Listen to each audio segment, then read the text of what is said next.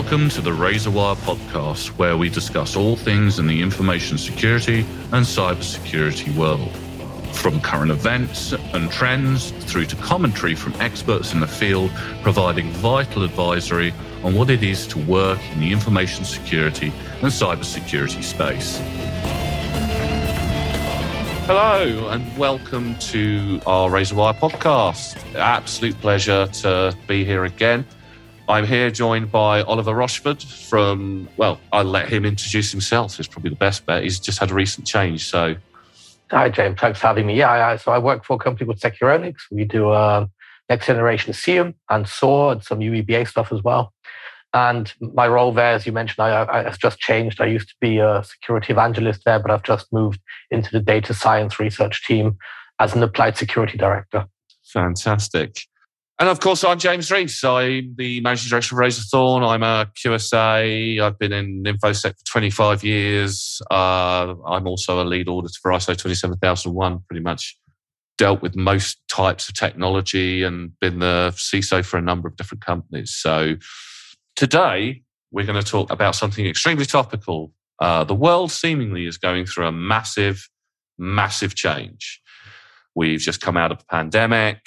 Um, we've had sort of big economic problems that have come out from that as well.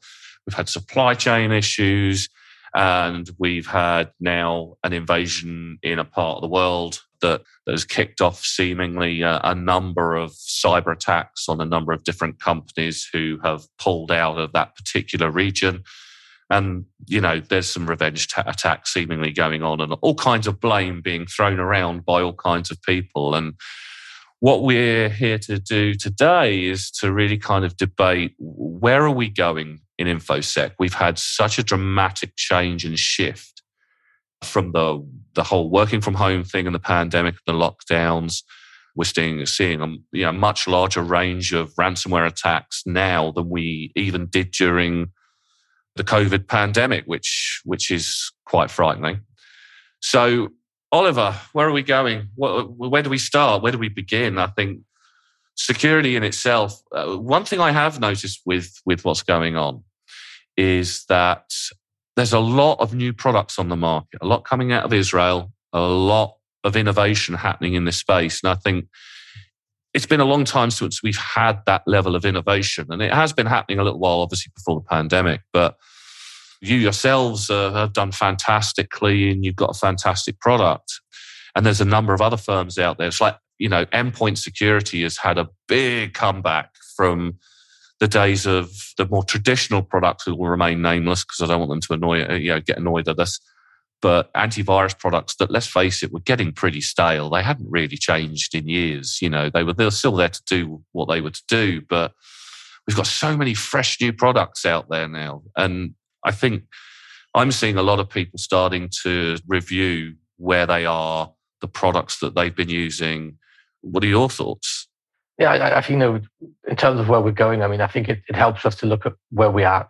Mm. and so we've just had this huge ongoing transition towards cloud. One of the interesting things which I heard back in the day when I was working at Gartner doing the SIEM coverage, if I mentioned four years ago, uh, sorry, about six years ago to somebody, how about you look at a cloud SIEM? Um, they would say no. And I just spoke to a former colleague recently who said about 18 to 24 months ago, this point occurred, where security teams were coming in and saying, I need a cloud SIEM because the company has told us we're the laggards. Everyone else is on cloud. We need to follow up. And before that, it was a discussion around security, around trust, really. Do I trust the cloud provider to look after essentially the most important data for us as a security team? That's, that's changed because now it's a matter of efficiency, of, of, of cost, mm. but more importantly, of scale. Mm. And I think that's the interesting thing. Right now, we're in this position where we have a lot of new toys available to us, a lot of scalability toys. But there's this great, great anecdote about Henry Ford, who said that if he'd have asked his customers what they wanted, they'd have said a faster horse. And we have a lot of companies who are building a faster horse mm. because they haven't actually realized that what this scale allows us to do is something that they hadn't thought of before. My favorite example for this is people used to limit how much data they collected because it was a performance and price problem. Mm. Well, that's changed. Now we have loads of data, but we don't actually have the tools to do anything with it because people have developed the tools to deal with, well, little amounts of data and get good results. But of course, that's going to change. So we're at this point now where someone's going to get the idea of we don't need a faster horse. What we actually need is a car. Mm. And, and I think that's where we're going in the moment. But of course, it's still early days because a lot of the stuff that we have now, we've had for a long time. There's this other example in history where in ancient Greece, someone built a steam engine. In fact, multiple steam engines were built throughout history. The problem is they were tiny because you didn't have the supply chain to scale it up. You mm. weren't mining coal, you weren't able to cast bronze that big, and so on. We have all the things in place now to be able to scale up that steam machine. And so I think we're at the cusp of a fantastic paradigm change where machine learning, data analytics at scale are just really the beginning of it because these are going to open up brand new avenues. But it's a mindset shift which we're going through slowly. Mm. And you mentioned the crises we have, you know, basically a lot of crises going, well, crises are essentially the big drivers of innovation. Yeah, absolutely. Can't remember who said it, but you know, I heard a number of quotes saying that, you know, war has been some of the the fastest evolution in technology than any other part in history. And let's face it, we're, we were all going towards a more working from home thing anyway. You know, we have been for a while now. But there was still that kind of mistrust, especially from some of the older generations of business owners. You know, my staff isn't in front of me or they're not within walking distance from me. I can't trust they're doing the jobs, you know. So that mindset kind of went through. But then when the pandemic and the lockdowns forced everybody home, we suddenly saw a massive shift. And obviously, people saw benefit in that. They saw the the fact that they could save money on the corporate offices. They could save money lending people their train ticket money every every year. You know, those people sort of saved on their train tickets. But it also meant we had to very rapidly scale up our capabilities in the technological sense for dealing with endpoints that are in very, very diverse locations in a, a variety of different environments. And there was a shift from, well, you know, and it was literally overnight. I mean, I, I remember in the UK when Boris turned around and said, right, that's it, everyone's locked down. There was this mass scramble, and it was a good time to be a provider of you know communications, VPN software, that kind of thing, because all of a sudden everybody bought it because I had to, and they had to scale up.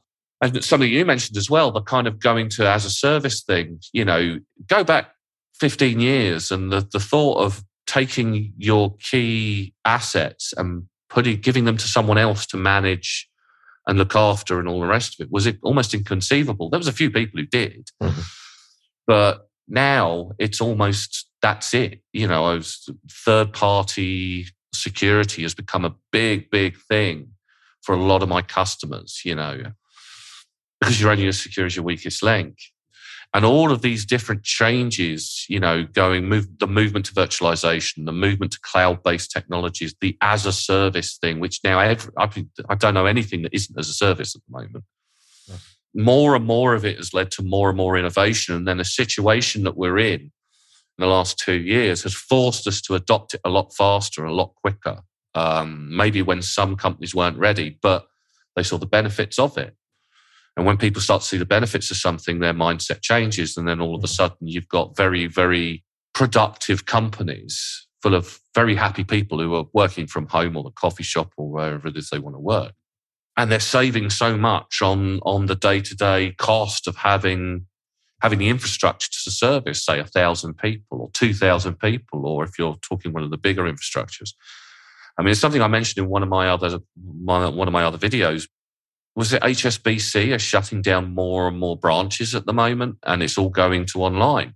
That's great if you are an advocate for online services, but there are a lot of people who want to be able to go in and chat to somebody when there's a problem rather than trying to discuss it over the telephone or trying to, you know, with somebody who's, let's face it, English, English is probably not their first language, but also through the, like the chat bots, which is the, the big favorite thing at the moment. I mean, obviously we're here to talk about security, but it's, it's interesting how that definite shift in the usage of technology has also started to nudge security in a, in a different direction as well. CDR is becoming quite a big thing now. We've got a number of customers who are looking at that. And this is all technology that's been around for a while, you know, but nobody's really adopted it. And then boom, all of a sudden, multi-factor authentication. Many people were resistant for that for years. You know, they didn't want to have to type code into a little calculator thing on their keyring, which is the original way you did it, carry around a token and risk losing or breaking the token. Now you've got mm, predominantly a large amount of the those types of multi-factor authentication happening on your phone because you never lose your phone. Well, you do, but it's something you always keep with you. What are your thoughts? You know, I, so I, I think that there's very huge shifts, as you mentioned, going on in terms of um, how we're using technology, but there's also a lot of learning going on. I mean, if we look at one example, like we, we talk about skill shortage a lot of the time, and somehow if people believe that we're going to have millions of people who are going to retrain to be cybersecurity engineers. And of course, that's not going to happen because what's, what's actually happening is that people are using services. If you need a forensic expert 365 days a year, you have other problems. In reality, you're probably going to need them not at all. And if you do, for maybe a couple of weeks at a time. And so, why would you hire someone full time for that? And you extrapolate that, it's not just one skill set. You need 20, 25 skill sets now in your typical security operations team. So services are going to be a big component of, of actually solving the skills crisis. But the other component is not expecting everyone to be an engineer who has hands on Python.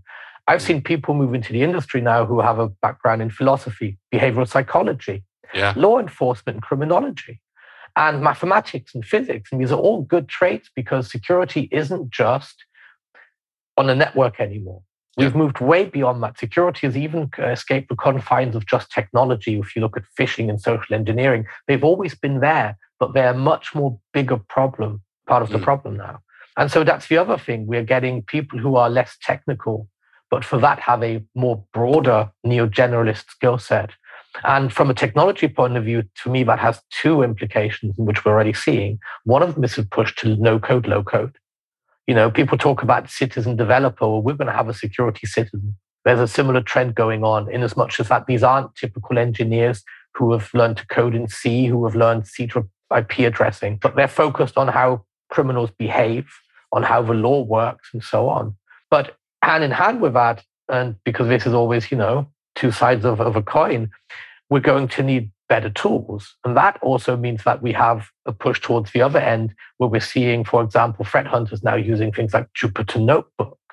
And what they're essentially doing is they're doing detection engineering. They're doing detection as code because they need a quicker way to develop these tools for the no code, low code people. So it's a strange thing where we're, seeing these great shifts in security, which are, they don't seem to be going very quickly.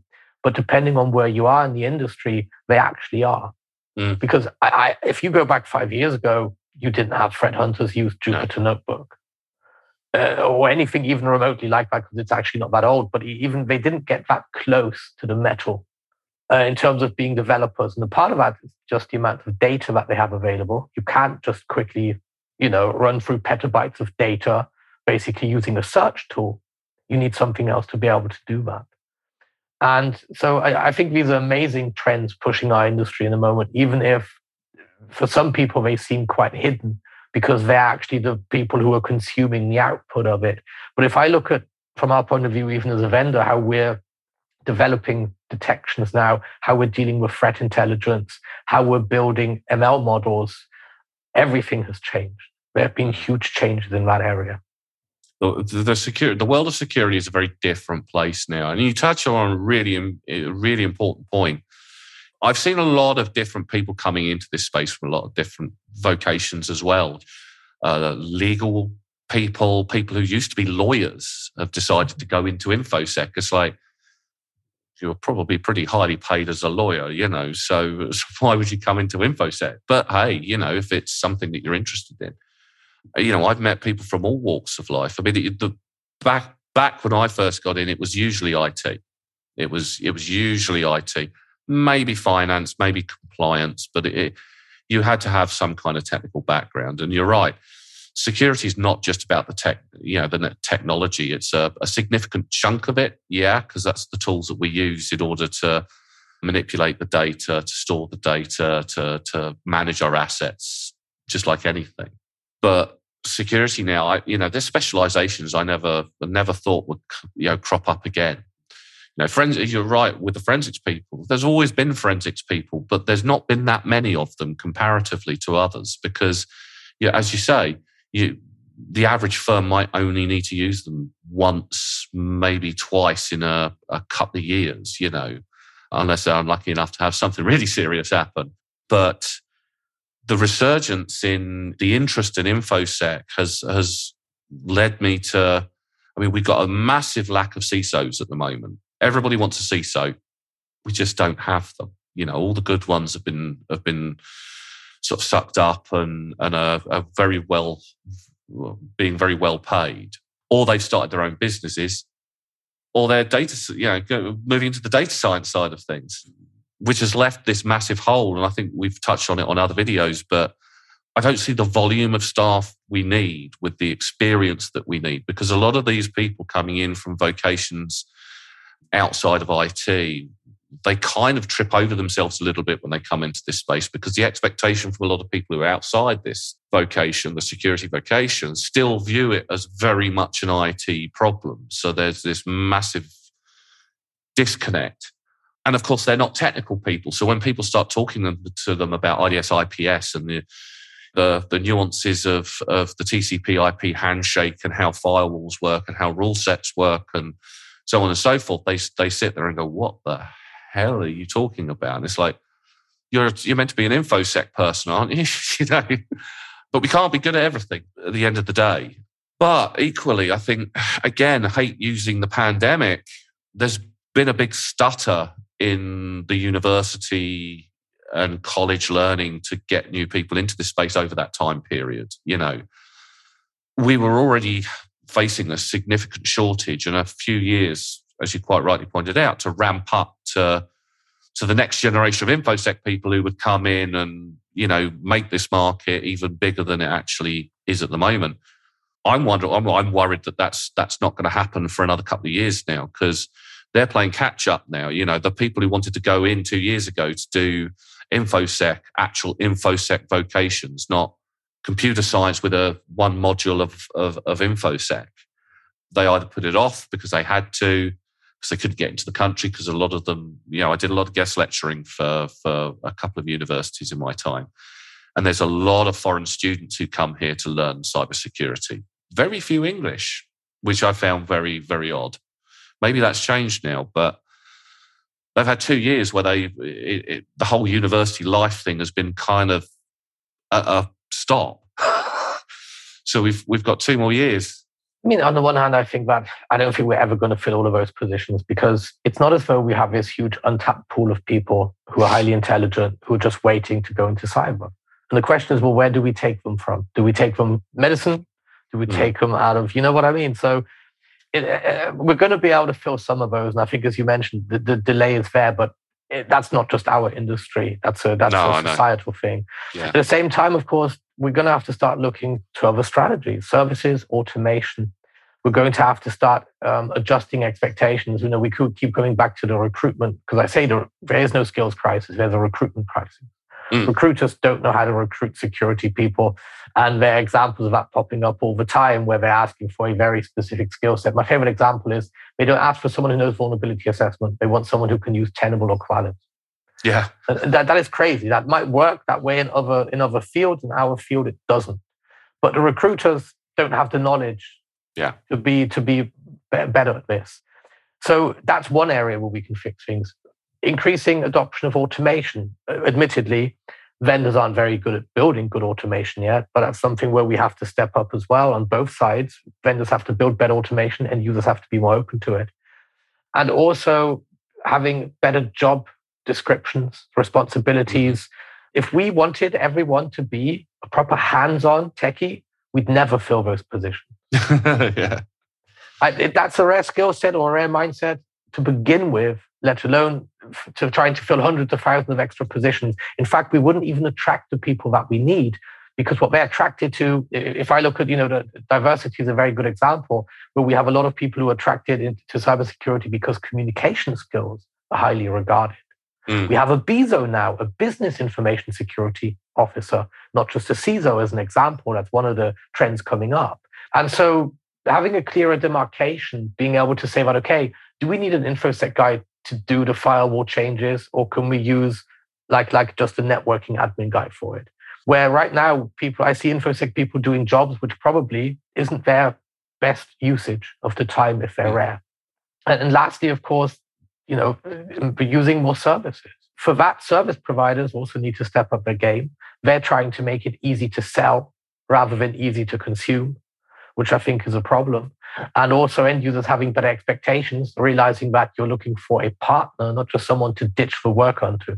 Yeah. You know, you can't just outsource your security. You can outsource security tasks, but you still need to be driving.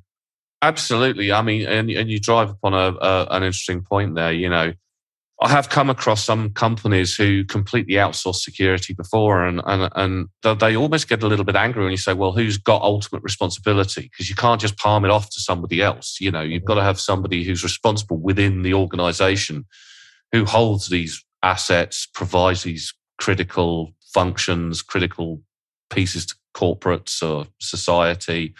You know, especially if you're uh, an energy firm or a water company providing water, whatever, you, you, ultimately the responsibility of delivering your service is with you. And the security of that service is also with you. You can outsource, as you say, tasks. You can have people advising you. You can bring all kinds of people into the mix, but ultimately, it's it's the accountability still sits at the at the board level. But that's that's also something I've seen significantly change. For many many years, CISOs, information security managers, as they were called before the CISO sort of role became as big as it was, uh, was always in IT. We're seeing a lot more uh, compliance and legal departments being in control of security now, and in, in you know security being its own department. There's been quite a big shift in the mindset, and we still come across companies that are very top heavy on tools they don't use. You know, I'm very keen when I first go into an organization who are, who are saying, you know, help us out here. We need to modernize our security. We're seeing all these problems happening in the media. We've had, you know, usually a competitor that's that, that's had a significant problem. We need to we need to modernize everything. And the first thing I do is say, right, what have you got in place? And as you said, it's tool after tool after tool after tool. And it's like, right, okay, do, have you done any business impact assessments? Have you done any kind of like risk management? Have you done any? Do you know what your critical assets are? What is it you want us to protect? Because we need to protect people from social engineering attacks and make sure their awareness is there. We need to, you know, protect the company, which I'm guessing is what the BISOs now do with the policies, the procedures, the the protecting you through making sure your contracts with your service providers have the right to audit and have security as part of the you know part of the contract. Yeah, you can you can tell me you've got IDS, IPS, all you like, but more often than not, when I when I have actually have a look at the dashboard, I find it's still in learning mode. And I say, "How long have you had this?" And they're like, "Oh, we've had this for like three years now." Uh, we probably need to update it. I said, uh, and, and I have caught myself a few times saying, well, you probably need to turn it on. How much has this cost you? And it's like, well, it's like 150 grand a year. It's 150 grand a year for something that's not even doing the job that it's there to do. You know, I always say security doesn't need to be expensive. It just needs to be effective. You can do security on a shoestring. I wouldn't recommend it. Uh, and that's a whole other video I think me and you are going to do at another time you know, what's the appropriate budget for for security? And I think we'll get Dom back for that because he had some good mm. idea, he had some good points uh, to to say on that. But security is still horribly underfunded. I think it is shifting, but I don't know with the, such a lack of experienced infosec people and people having to take on info newer infosec people who are newer to the to the field um, at a much earlier sort of part of their career than feasibly they they they probably should be looking, but they've got no choice. Mm-hmm. I've even come across a few salespeople who who think they're information security gurus, and I'm like, what? Oh, I've got my CISSP. Right, that doesn't doesn't tell us that you're good at what you do. You know, it says you kind of passed an exam. Well done. You know, you read the book. Security is becoming such a big part of business as usual now that we need to just sit down, sit back, I think, as an organization or organizations, especially the larger ones, need to sit down and look objectively at what they're trying to achieve with it. Because I think if you sat a lot of those guys down now, they would still say, oh, this is, you know, this is all about the IT side of it. We just want you to concentrate on the IT. I, I, think in reality, security is it's already quite expensive, right? I, I mm. mean, we, we talk about not having enough budgets, but how much percentage of your revenue can you spend on something that doesn't generate more revenue? Yeah. And, and, and we're hitting a limit there, I would, I would say already. Part of it is because we're bolting on security. It was very interesting this week that the chief information security of Microsoft was saying that we need to bake security into the metaverse. We can't bolt it on on the end. And I, I laugh because people have been saying this about cloud, about IoT, about everything, and we've never done but but it's part of the solution. It, it is true. I, have made an argument for a long time that if if if you can get somebody in a bug bounty program to find your bugs, you're not spending enough to find them yourself. And the reality is that there's no minimum requirement there. You, you can you can shove out really really shoddy software if you're important enough. It doesn't matter. And us trying to build security on the back, it's a crazy idea. Now, yeah. we're not going to be able to get 100% security, but if we can shift that pillar up a bit, it makes the other pillars more manageable. Yeah. And that's the thing. This is like, there's, there isn't a single solution to any of this. But that, that's definitely a part of it. We need to increase security across the board in the development life cycle when yeah. we pick and deploy stuff and how we operate with it. I don't prescribe to the idea that we're going to train our way out of this. I don't want most of my colleagues to be paranoid. I'm glad they're not. It's a mm. good thing. Giving them awareness training might raise the bar a little bit, not enough to, to defeat hackers. I'm sorry. No, Even I am going to click on a phishing email at some point in the next couple of years when I'm having a bad day or I'm tired because we're having a baby or whatever. This is just going to happen. We can't rely on, on just that. But it's it's another part of the puzzle, right? Where we can invest in and we can get a little bit of improvement. Mm. But it needs to be improvement across the board.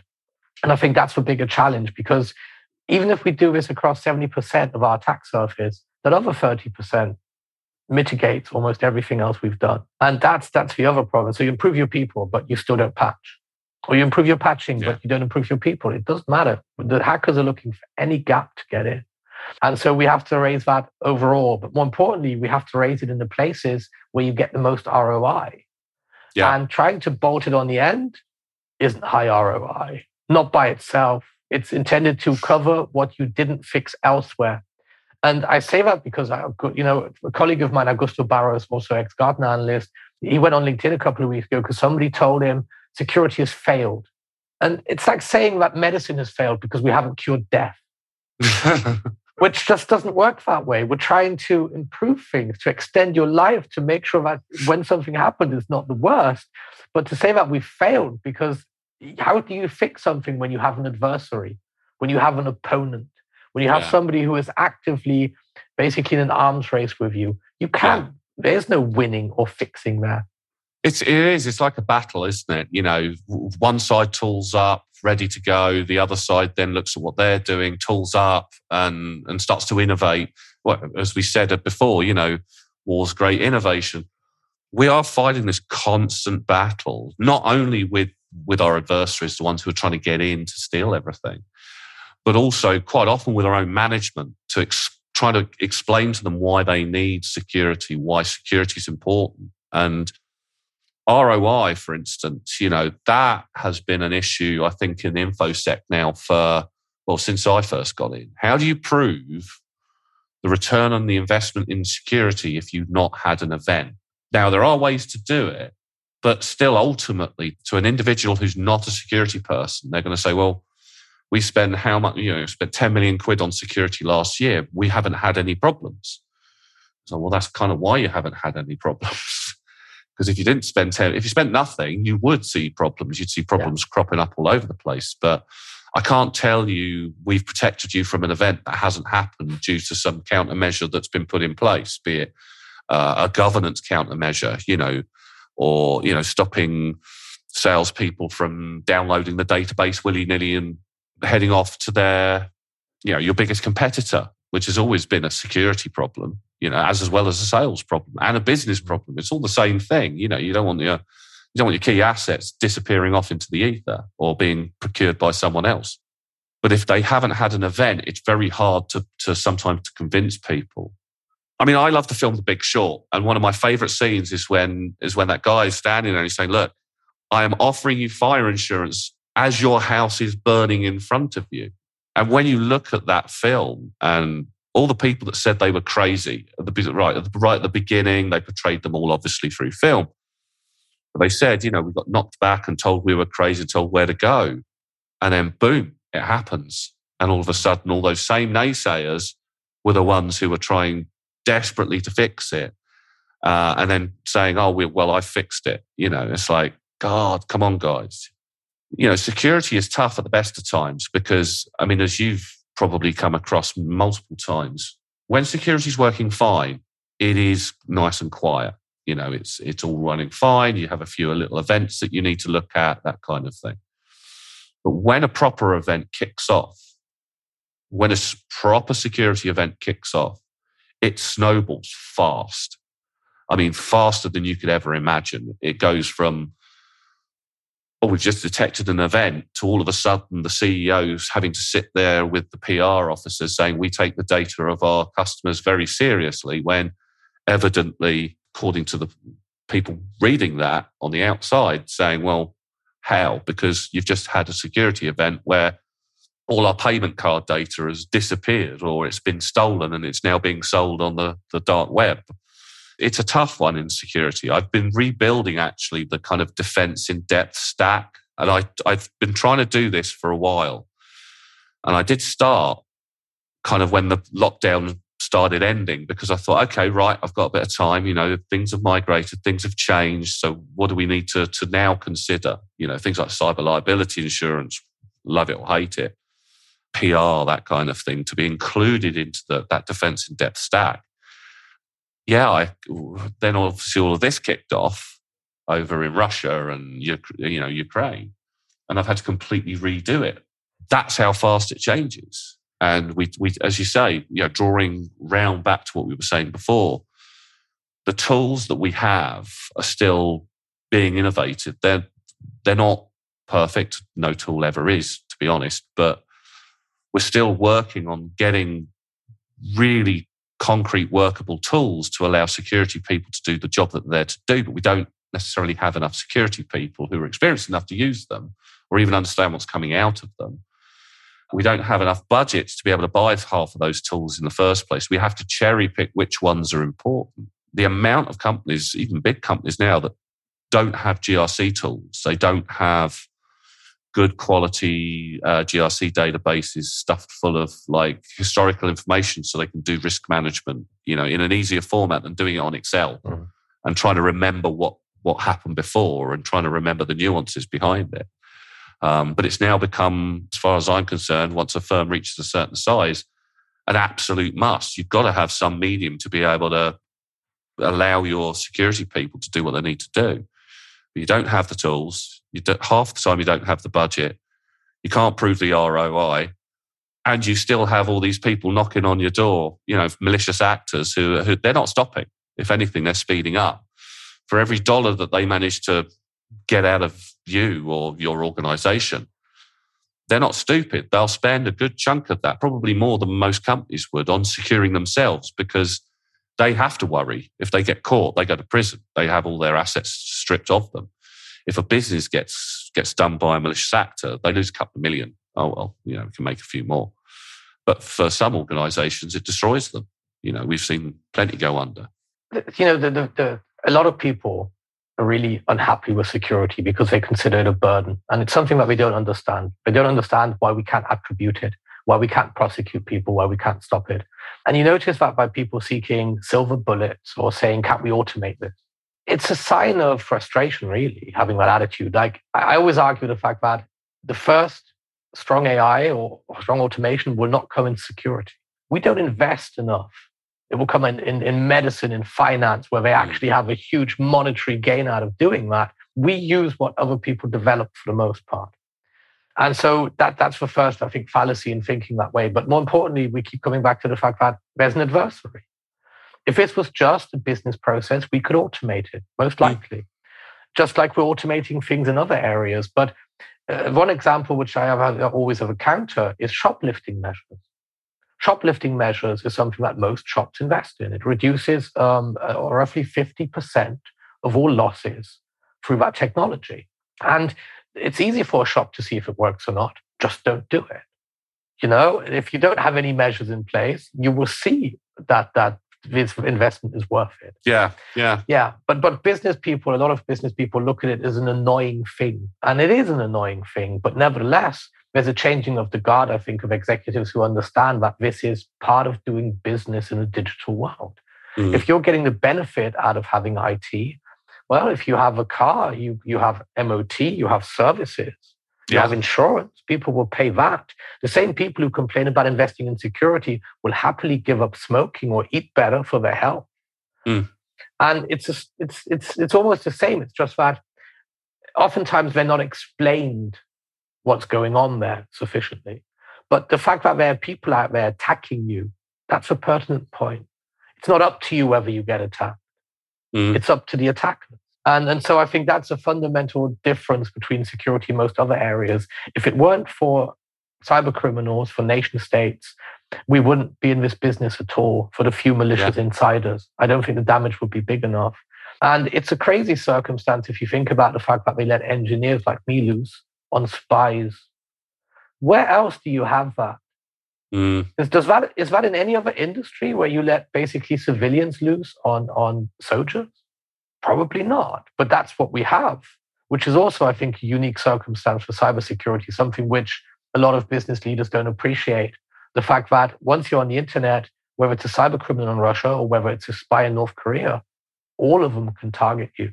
It's a very thin wall that we're standing on there to hmm. protect mm. businesses. But it's also a, a, change in perception, which I think some of the smarter executives have already taken on board. And some of the older executives will probably learn the hard way once. Yeah. Because we've started seeing businesses getting fined for this. We've started seeing executives oh, yeah. being fired for this. That's that's that's one of the positives coming out of a crisis. People start mm. taking things seriously. Absolutely. I hate trying to, you know, I hate going over some of the things in in, in security and infosec because they they sound profoundly negative. But I mean, the, the good parts about infosec for any of you out there who are hoping to get into it, want to get into it, I don't know of many vocations where you have to be as adaptable, as quick thinking. But yeah, no, it, it is. You know, you you have to be able to think on your feet because you know when the when the malicious actors are in there, sort of, you know, trying desperately to to to reach your backups and and then kick off their ransomware, you we've caught a couple of groups who are starting to to go down that route uh, for customers, and it is a it's like it is like being in a battle, a fight. You know, I do medieval battle reenactment. I know what it's like to be in a fight, and it's basically exactly the same thing, only I'm not carrying a sword at that point. I'm I'm sitting there thinking, right, where's this guy's target? Where's he going for? Where can I trap him? Where's he coming from? More importantly, and what back doors has he put in before we've discovered it? And it is good fun. It's great fun. And of course, when security is being done right, you know, you have some great tools. You've got some great people in there. Some of my favorite people are InfoSec people because you've got just that certain level of sarcasm, certain level of cynicism and a certain level of reality bites kind of view that you kind of develop. You have to have a sense of humor in this business because if you didn't have a sense of humor, you'd probably cry and you won't last very long in a board if you're, if you're sobbing.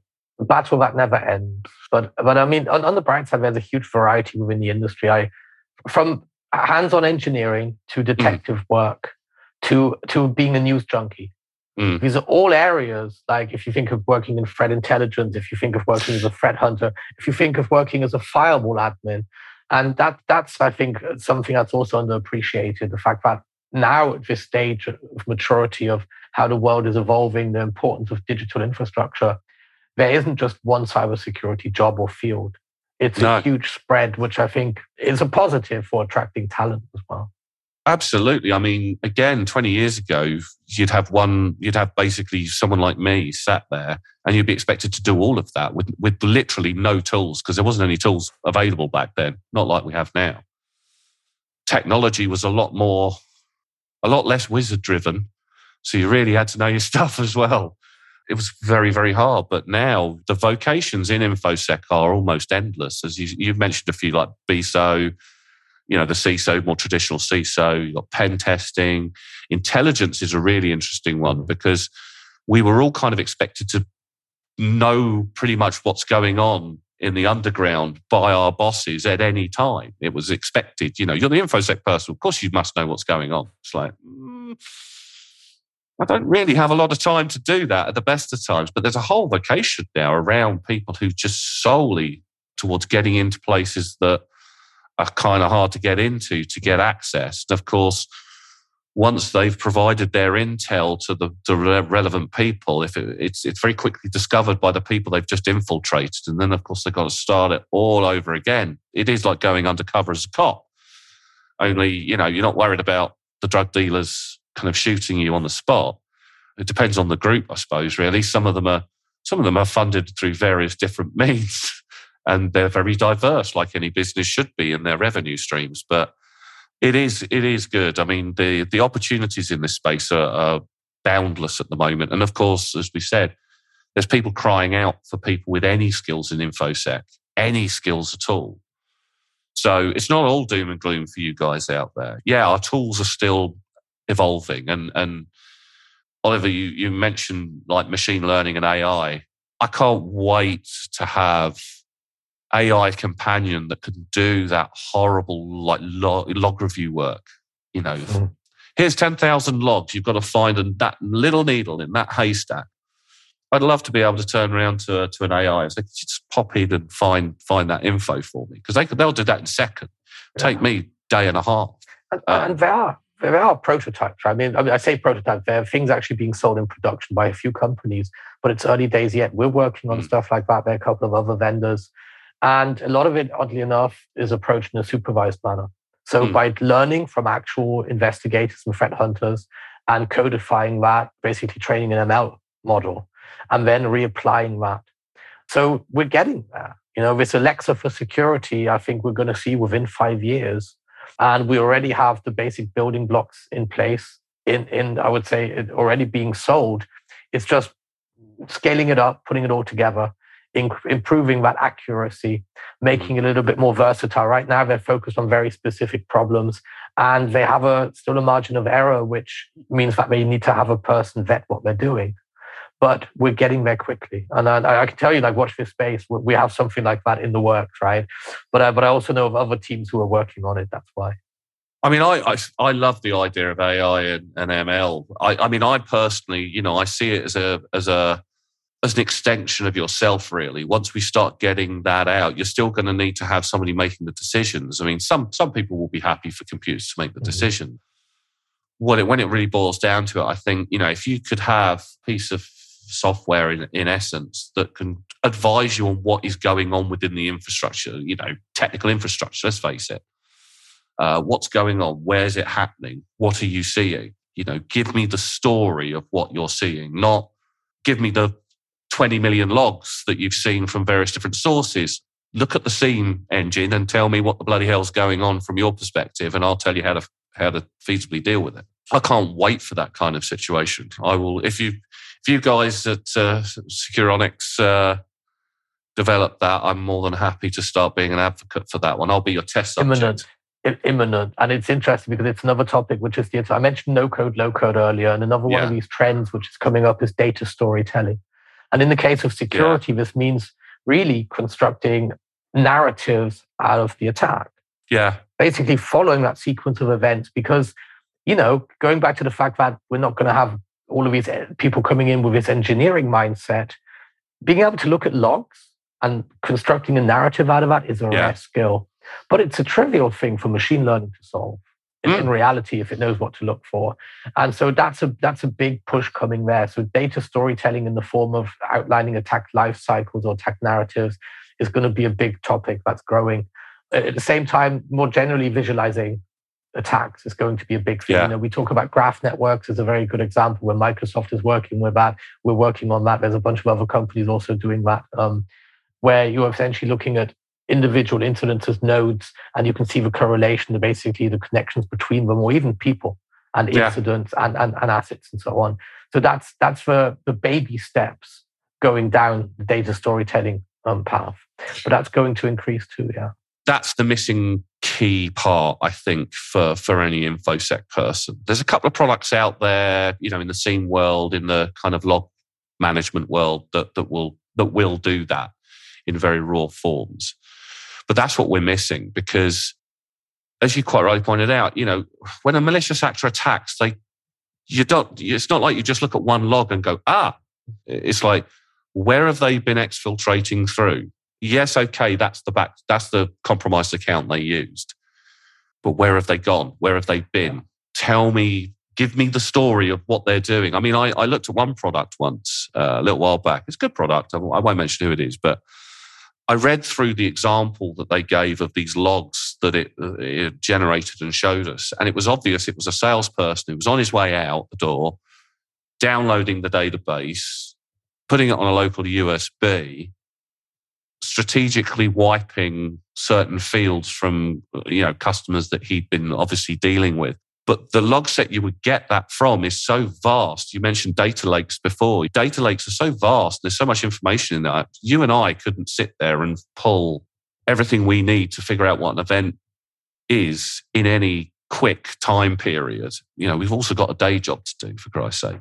So I can't wait for the ability to do that. And, you know, visual mapping as well. One of the, the harder things, and uh, i spoke with a doctor of technology who works out of Silicon Valley once, uh, not once, it was actually recently, and he's hopefully he's going to come on the podcast. I'll try and get you two together. You'll like him. Um, Dr. Marty is cool. They're doing a lot of that kind of trying to build of, of visualization of security and a 3D modeling effect nowadays because you can't do it on a flat plane. We've got third parties over there doing one thing, you've got data sat over there in another service providers vendor. You've got your payment application, you know, application down here being managed by this, that, and the other. And it's really hard to track where your key vulnerabilities are, especially with the with a with a world now where everything's as a service and third party driven you're reliant on their security. So not only are you having to manage your security, you're having to check that they're doing what they're doing right. They may say it, but who knows, you know? So I think there's a, a lot more. I think there needs to be a little bit more work in the governance space, definitely in this this area. You know, pulling together key tools that can allow us to pull together the data that we need, and then AI, machine learning to help sift through the myriad of stuff that we've got and just give us the raw information that we need to be able to improve things and really spend our budgets in the right place, you know, put effort in the right areas. You know, are we seeing when we did phishing checks last year and 20% of people clicked on them? When we did it this year, it was 10%. Is that because our security awareness training is doing well? Is it because people are becoming, you know, because we put in a product that helps mitigate that? What's the you know what's the investment we've put in that space to reduce that by ten percent? Or was the phishing email less convincing? Which I've never yeah. heard people look. right. So so, but but you're right. It, it's um um. I mean, I'm a big fan of automation. Most automation doesn't need to be machine learning or AI driven. We're, we're using it very little. And then Anton Chuvakin at Google talks about autonomics. And autonomics really comes from the the uh, essentially your nerve central nerve system. You do things automatically. You don't have to think about breathing.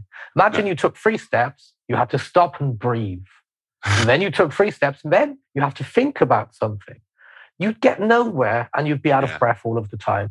In reality, we can walk and breathe and still think all at the same time. And that's how automation needs to be. I mean, at Securonix, we just released our SOAR product. It's not a standalone product. You buy it with the SIEM or not at all. It's in the same console. I'm not trying mm. to do a pitch. This is more about that automation shouldn't be separate from analytics. It should no. be included in it.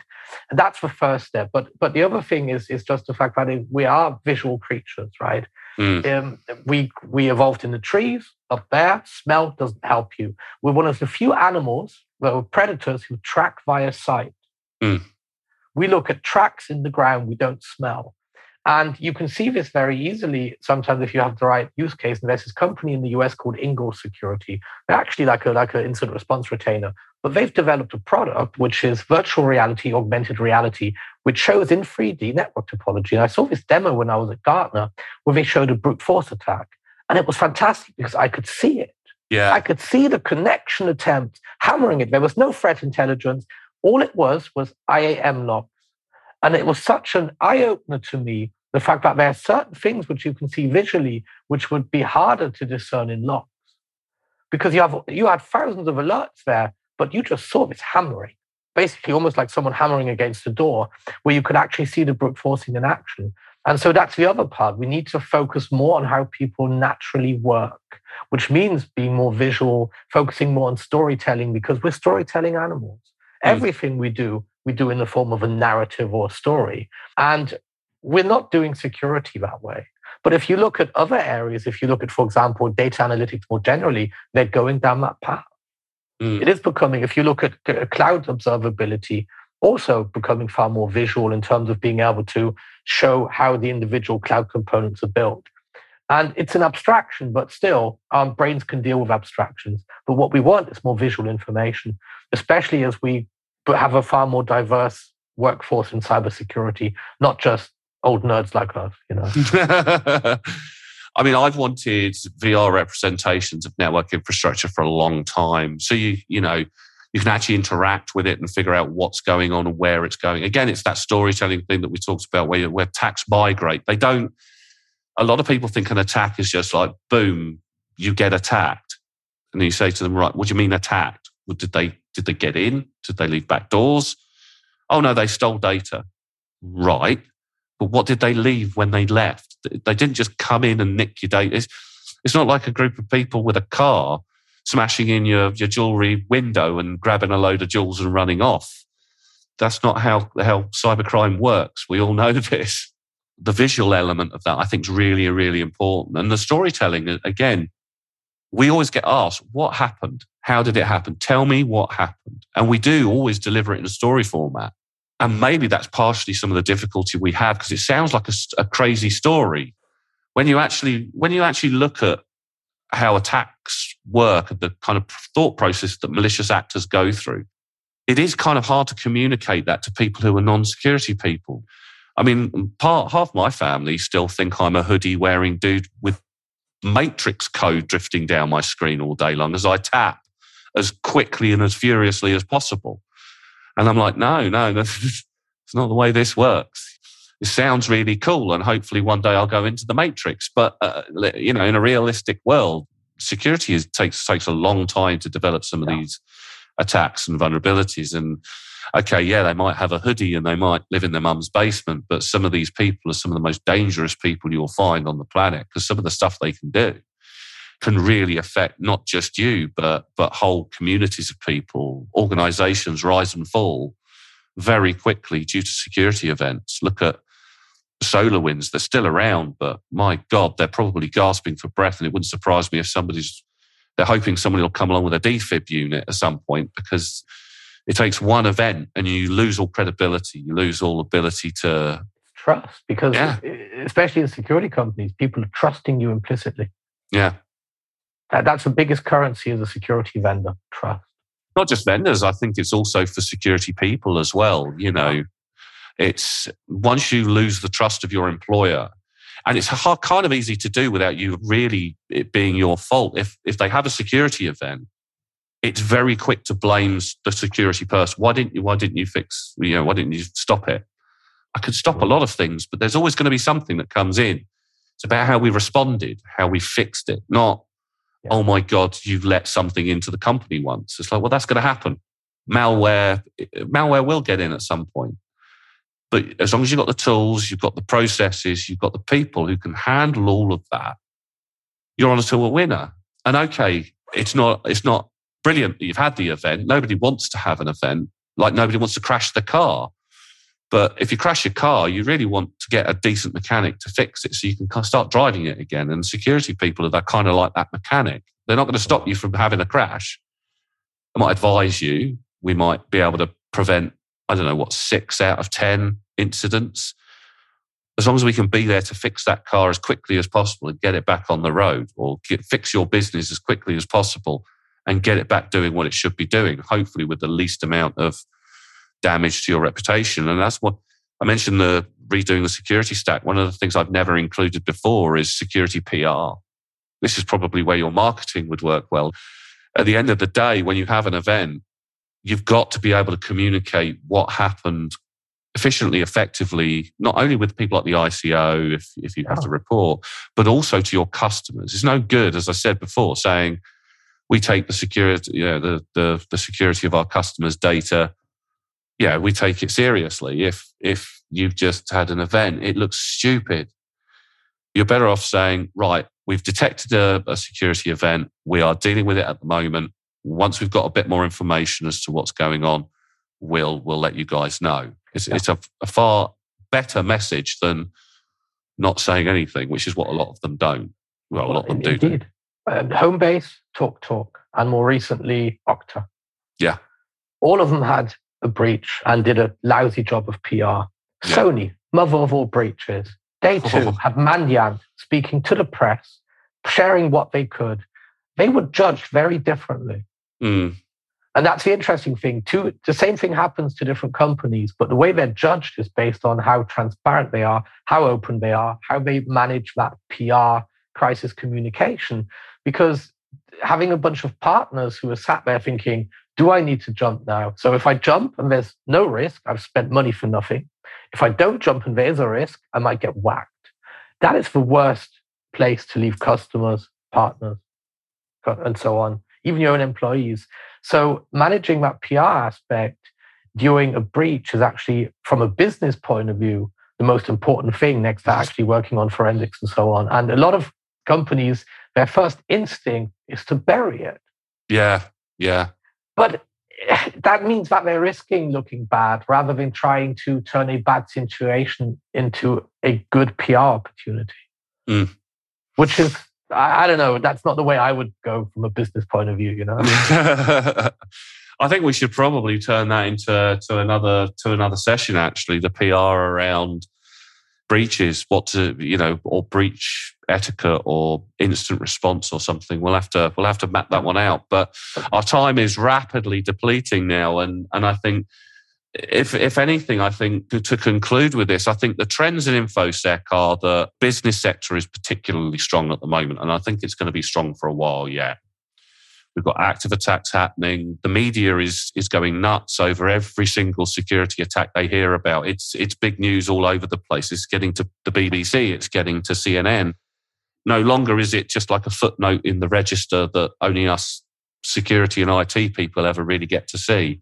It's it's now big pro. And as you say, there are people who get fired over it, CEOs having to step down, that kind of thing. So I think the future of security as a business set, you know, perspective is pretty bright. I think, yes, we we we desperately need more people, and we need more people with a diverse set of skills, diverse set of backgrounds as well to bring in new blood into this space to we've been around for a while we've already got our ideas of what security is it's it's i think in many respects we need to be training that next generation on what we know so they can then build upon it and then train on to the next generation of security people who come afterwards because i think you know when i'm 90 years old hopefully sat outside a pub somewhere thinking oh that was a good life you know let's just have a quick look in on what security's like now i don't think i'll recognize it I'm still a few years off 90. I'd like to point out to anybody there thinking, oh, I wonder how far away that's going to be. But